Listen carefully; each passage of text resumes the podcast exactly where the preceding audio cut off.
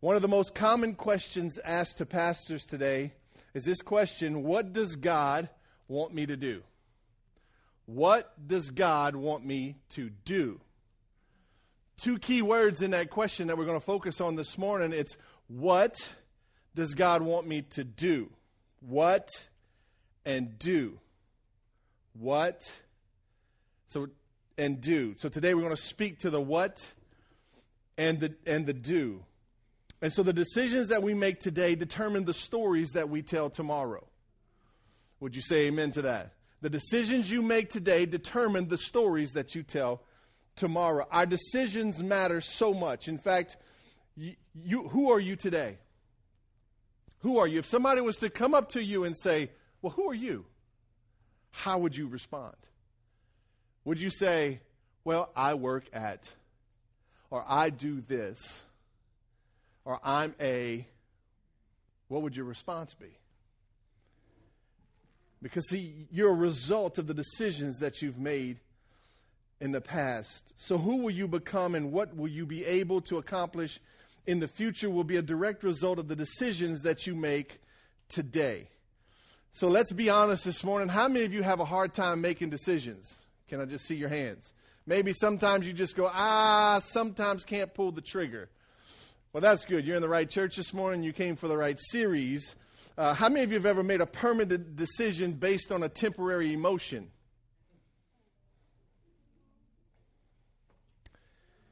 Any of you ever lost your temper when you shouldn't have? Now, don't raise your hands for this one, but how many of you lost your temper on the way to church this morning? Don't raise your hand. When you turned around and you yelled at the kids, shut up, sit down, we're going to church, and you're going to like it. a lot of times we'll, we'll end up making decisions that we regret. Maybe you regret dating someone, maybe you regret a big purchase.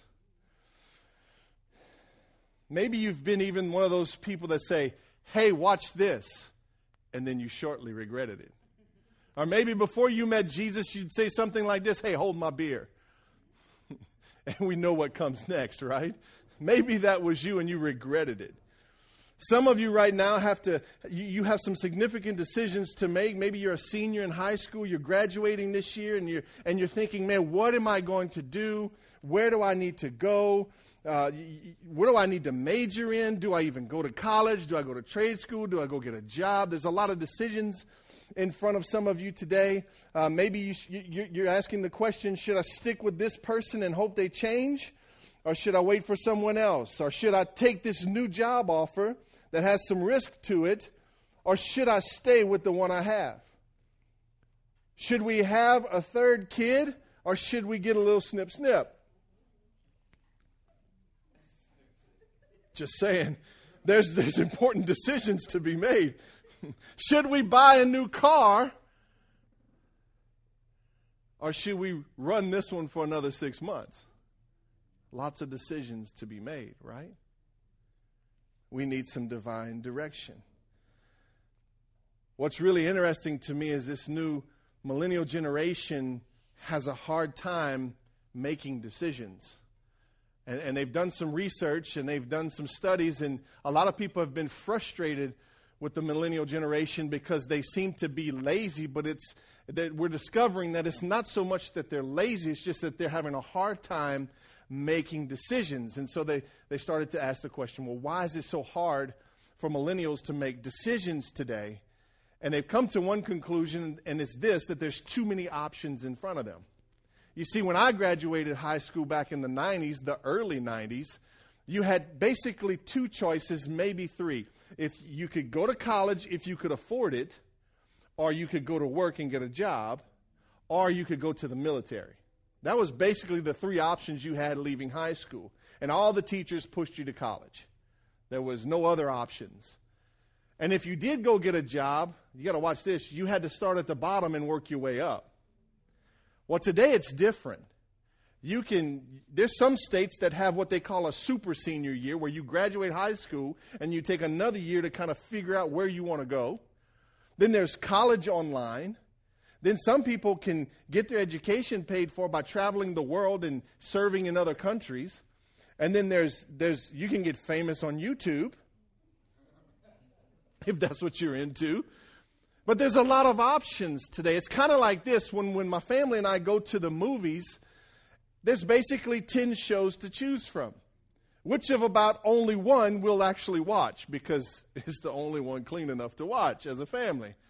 And so it's pretty simple. We'll go to the movie theater and we'll pick a movie and we'll go in and we'll watch it and we'll have a great time. Now, we've got Netflix at home, right? How many of you have Netflix or Hulu, right? How frustrating is that? So, this is how it plays out in my house. Well, hey, let's watch a movie tonight. And we'll all get into the living room and we'll get ready and we're sitting in our chairs anxiously waiting to watch a movie. And we'll pull up Netflix and there's a thousand selections. And 45 minutes later, we're frustrated, throwing the remote control into the sofa, and everybody goes to bed mad. There's too many options.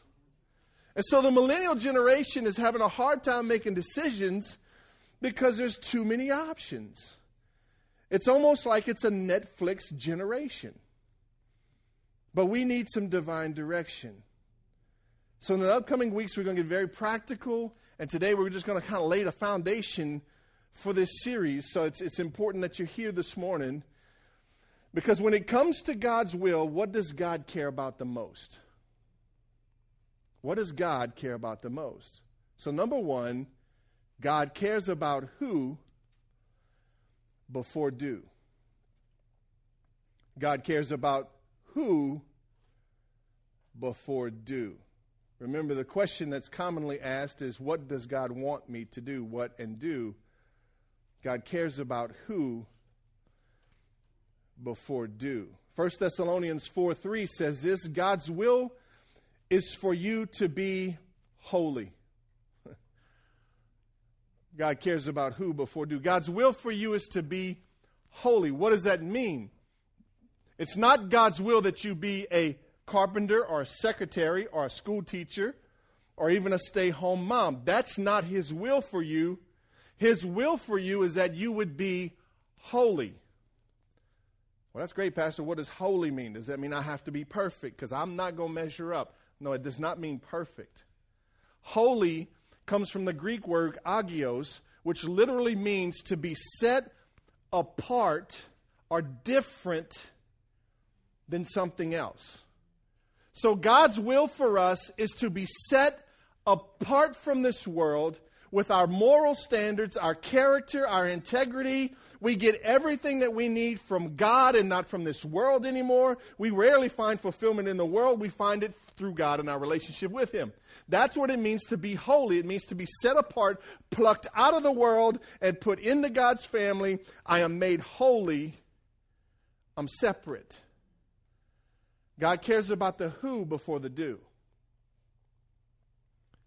He wants us to be holy. That's His will for our life is to be holy. If you're a Jesus follower, you're to become conformed or you're to be conformed to the image of Jesus. When you gave your life to Jesus, it was with the purpose of becoming like Jesus, not to stay like this world. And, and let me just preach on this for a second.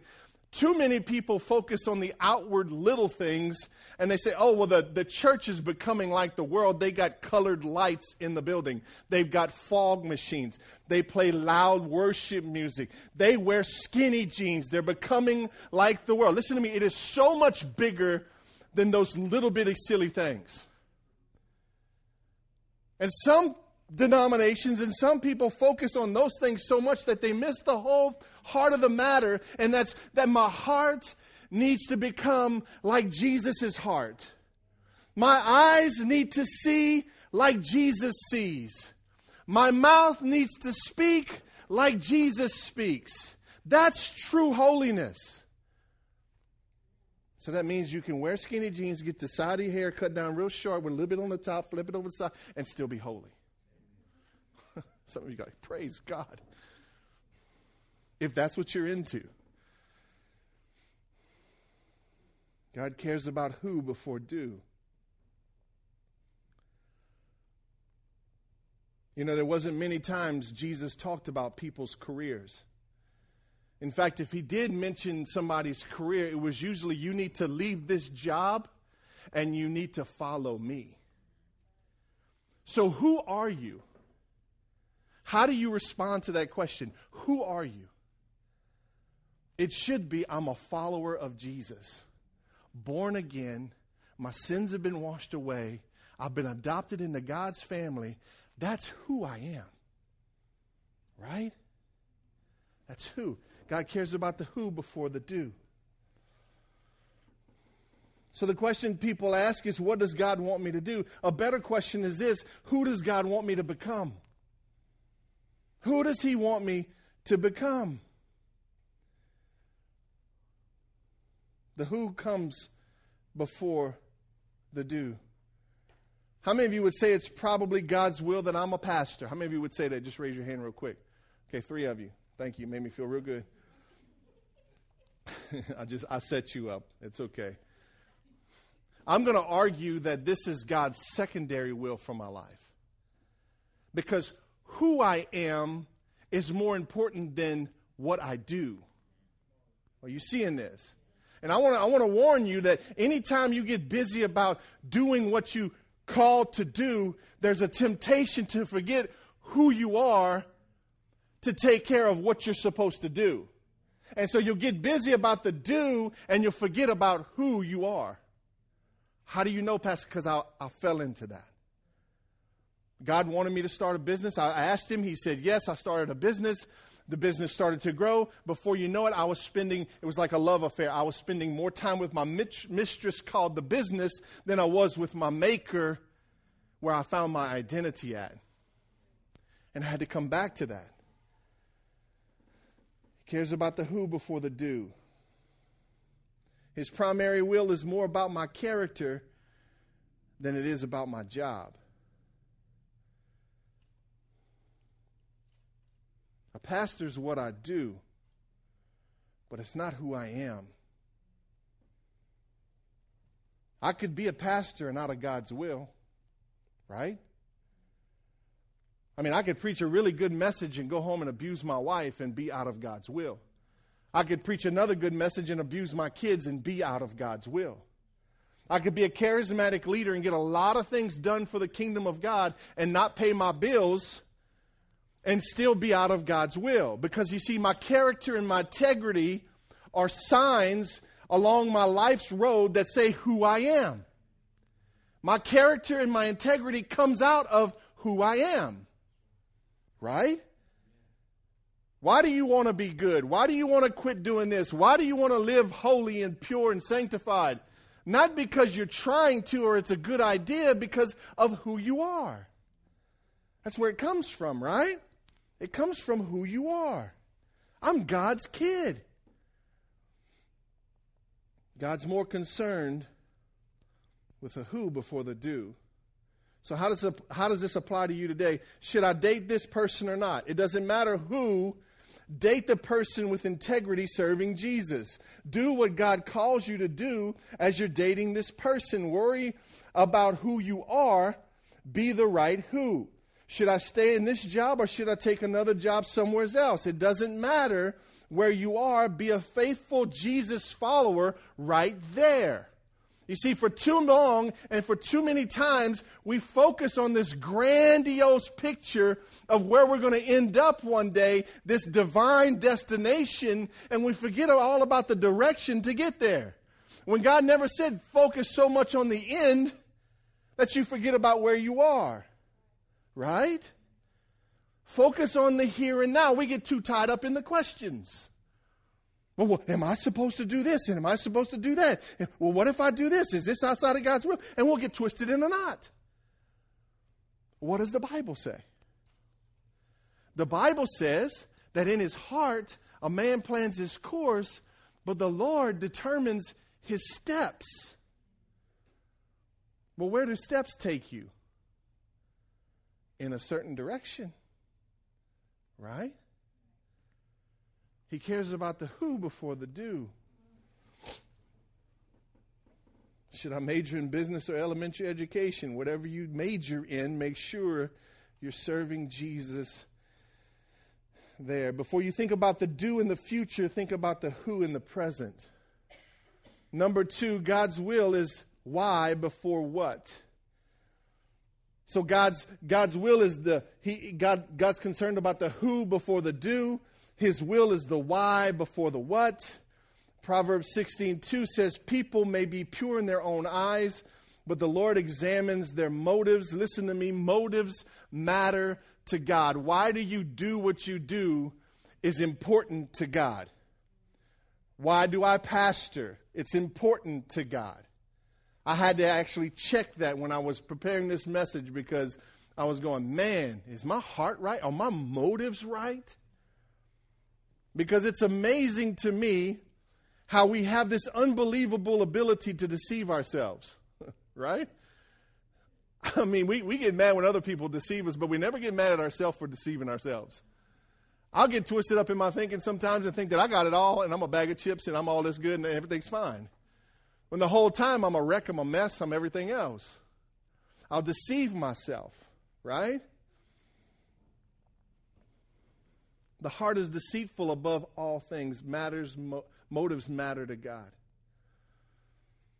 I've got three kids. The one that's not the oldest has this art form of buttering me up. I'm not going to say her name. It's almost like a spiritual gift. Almost. And, and the, the sad truth that I realized this morning is that she's winning. And the more or the closer my older ones get to leaving the house, the more influence this other kid of mine has over me because I'm thinking I'm losing these, so I better hang on. And so she's working the system. So she'll say things like, Hey, dad, dad, hey, dad, she wanted a hamster a while back. Wore me out about a rat. Okay, it's a rat. Hey, dad, dad, can I get a hamster? No, we're not having rats in the house. Hey, dad, a couple weeks by. Hey, Dad, you know I love you, Dad. You're the greatest dad ever. Can I have a hamster? No. Hey, Dad, your beard looks good today. You can have the hamster. They, they all three come home with a hamster. I told one they could have a hamster. Now I got three rats in my house. Motives matter to God and they matter to daddy. But we can deceive ourselves because sometimes we think our motives are right, but they're really not. Psalms 139, verse 23 to 24. By the way, you should pray this verse over you, over yourself. It says, Search me, O God, and know my heart. Test me and know my anxious thoughts. Watch this. Point out anything in me that offends you and lead me along the path of everlasting life. When's the last time you prayed that prayer? Lord, search my heart. Show me, point out anything that is offensive to you. You see, that's self growth right there. That's self evaluation. And I don't believe Christians do enough of that. We wait for some preacher to say something that's going to prick our heart when we, the whole time we should be sitting in our quiet time saying, Lord, examine my heart. It's your heart.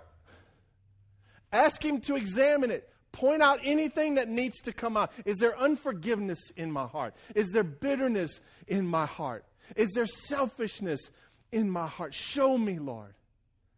Because I want to walk the path of everlasting. Amen? Motives matter to God. The why comes before the what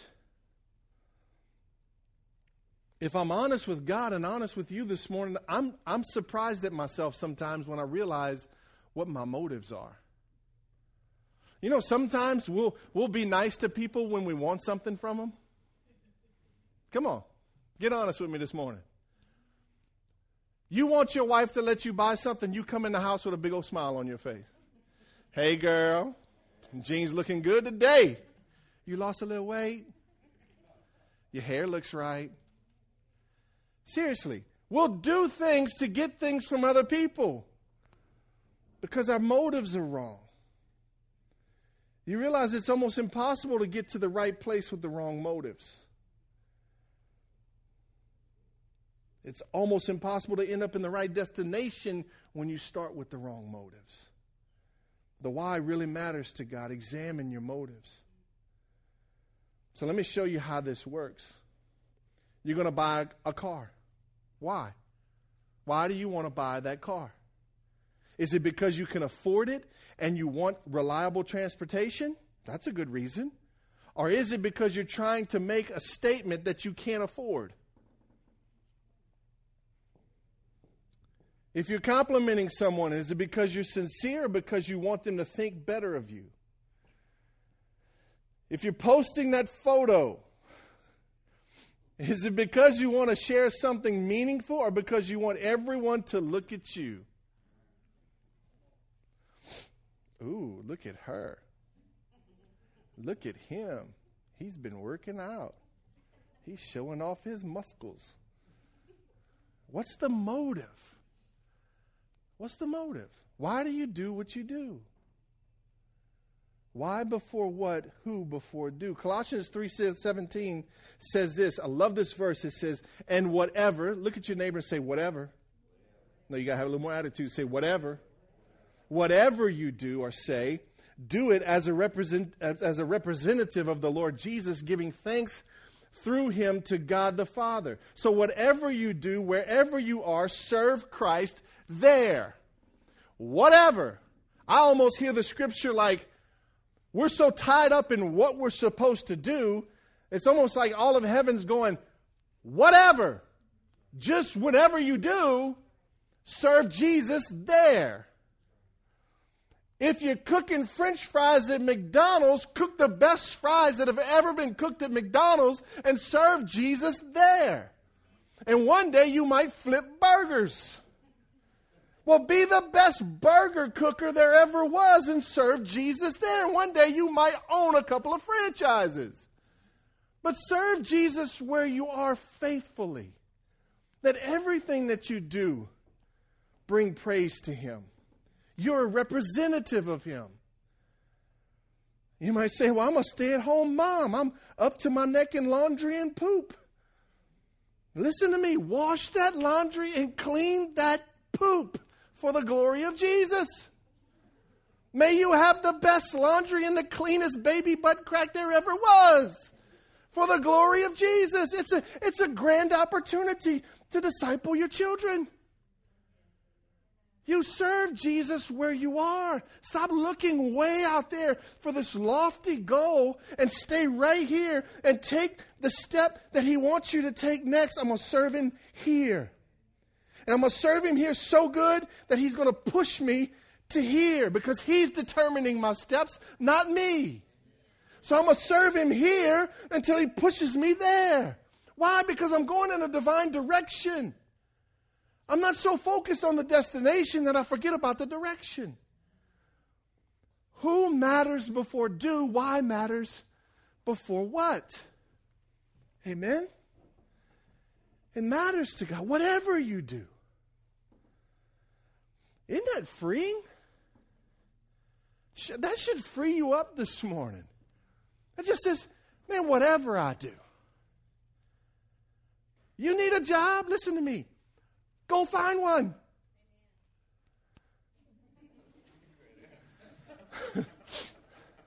Somebody back there needs a job. Go find a job. And whatever job you get, serve Jesus right there.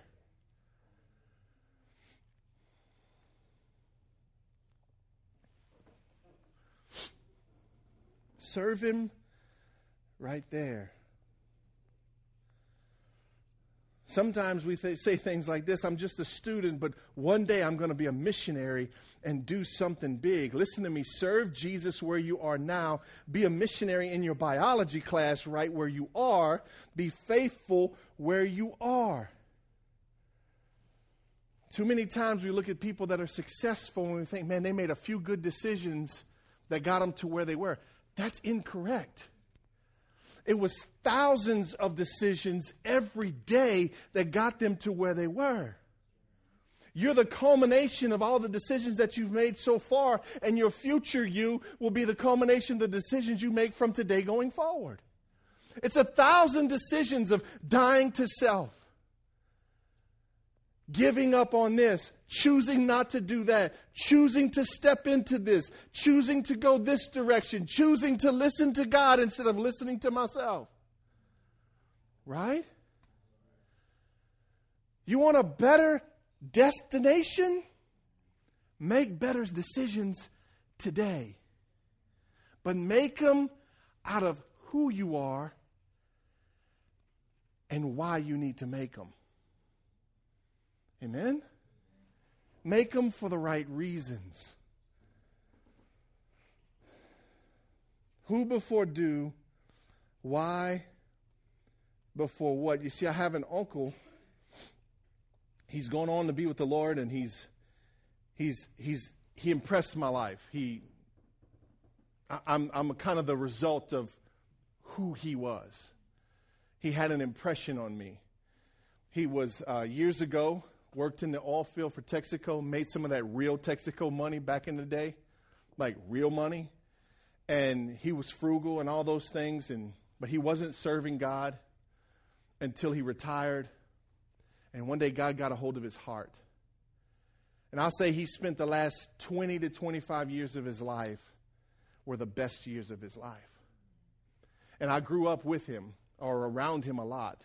And I would watch him and he made an impression on me, not because of what he did, but because of who he was. You see, my uncle knew who he was. He knew who he used to be before he met Jesus. And then he realized who he is now, that he's given his life to Jesus. And it changed his what, and it changed what he did. He, he realized why he was on the planet now.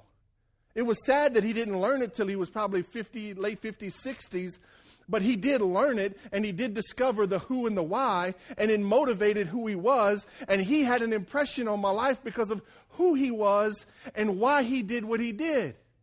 Because he realized that I, there was a very high price paid for me. And because that high price was paid for me, I'm important. He understood who he was. He was a child of God. And he understood why he was supposed to go do what was burning in his heart to do. It was because it mattered to God that he reached other people. And so I would watch him year after year. He was so generous with his resources. He would give. The church would come up short. He would meet the, the, the lack and he would, constantly giving. He'd come around for Christmas. We, we thought he was like Santa Claus. He had a $20 bill for all the grandkids. And, you know, he, that's not why I liked him, but it, it was, it helped. And, and, and, but he, he just constantly, he would ride around, and his, this brother had money, but he'd ride around a broke down Volkswagen car. Half the time he had a push mower hanging out the back. And he would spend all day driving around Franklin forcing a blessing on people. He'd wait till they go to work, and they would come home, and the Lord would lead him to somebody's house, and their grass would be cut. How many of you would take that right now? Come on. Say you get home from church, and the yard's blinged out, and you could take a nap. he would go and he had a tractor and he would grade people's driveways or if they were doing some dirt work he would do that and he would he was just constantly going out being the hands and feet of god because he knew who he was and he knew why he was supposed to do what he was supposed to do. And he never wanted glory for any of it. He wasn't a bible thumper he wasn't a bible scholar but he lived more word than i could ever try to imagine. He lived it. He simply understood who he was and why he was here. Now, I've come to about the halfway point in my life. I'm 43. So if I live another 43 years, you do the math, that would be put me at 86. Just check my math, am I right? Yeah, 86. Pretty simple. I'm about at the halfway point of my life. I've got just as many days behind me as I do in front of me. Can I tell you I'm starting to think different? I'm starting to see differently. What, decisions matter more than they ever did before. It's like when you're 20, you can make a dumb decision and have plenty of time to recover from it. When you get in your 40s, you're like, man, this is going to hurt for a long time. right? Let me tell you what's going to happen one day. One day I'm going to pass away. I'm hoping it's in a bed somewhere. I'm hoping I'm holding Cheryl's hand because I can't manage without her. And let me tell you what we're not going to talk about. We're not going to talk about churches we planted, businesses we started, all the things that we did, all of our public stuff. We're not going to talk about that. We're going to talk about how we were faithful to one another for 60 plus years. We're going to talk about how we helped our kids understand who they are. We're going to talk about the things that really matter. Are you with me? We're going to talk about how our goal was to be faithful to Jesus every day. Some days we got it right, some days we didn't. That's what we're going to talk about. Think about Jesus. Think about this. Think about Jesus came for the people he loved, who turned around and rejected him and bruised him and beat him and all those other things to the point where the Bible says he didn't even look like a human anymore. He came for all, for all of us and we turned on him. Why did he go to the end? How did he make it to the end? How did he make it to his destination? Why didn't he call down the angels and go, poof, splat, take care of everything? Why didn't he do that? Because he understood who he was and why he was here.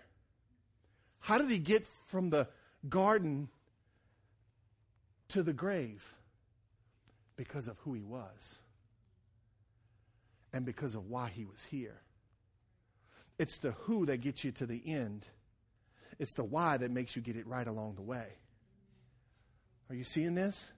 Jesus went all the way to the cross because he was the Son of God. God's solution for our sin problem. That's who he was. He was the one who came to set the captives free. That's who he was. He was the Savior of the world, and he came from the garden to the grave because of who he was. There was nobody else that could do what Jesus did. And I want to say to you today there's nobody else that can do what God wants you to do when you start to understand who you are and how important you are. You're valuable, so much so that Jesus died on the cross for you. And he knew why. His motive was right. What got him to the grave? was when he saw your face, surrendered, set free, cleansed of your sin in eternity with him. The why mattered. That's what got him through the abuse, the beatings, the, the, the slander, all those things, all the way to the cross, is he understood who he was and why he was here. The Bible says that Jesus came not to be served, but to serve and to give his life as a ransom for many. Listen to me. God didn't come to be served, but to serve. He came to serve others. Everything that God will ever want you to do has others attached to it. It's not about the paycheck. It's not about the position. It's not about the title. It's about the people that are there. It's about the people. He didn't come to be served, He came to serve. And He laid His life down for every one of us because of who He was and why He was here. It matters. It matters. I'm saved because Jesus knew who He was and why He was here.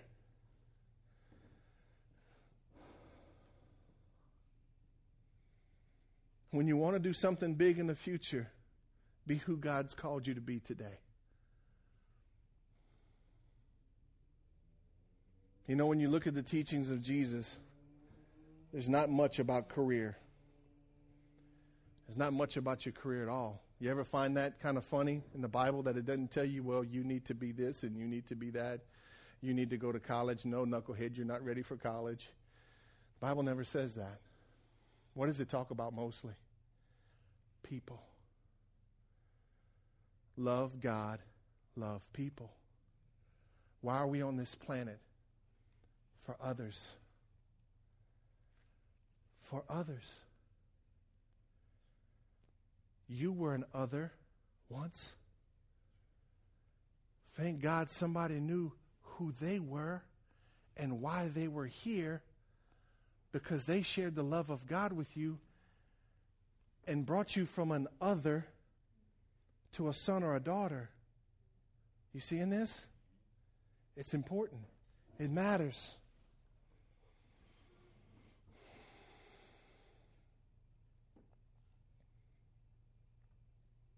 Two last things you might want to write these down. If you're becoming the right who, God will help you choose the right do. If you're becoming the right who, God will help you choose the right do. If you're driven by the right why, God will lead you to the right what. Don't worry about the future. Focus on what's right in front of you. Don't freak out about what's coming down the road. Take care of what's right here in front of you. Serve Jesus where you are today. Stop worrying about what's out there. It's called divine direction. In his heart, a man plans his course, but the Lord determines each one of his steps if we'll let him. If we'll let him determine our steps.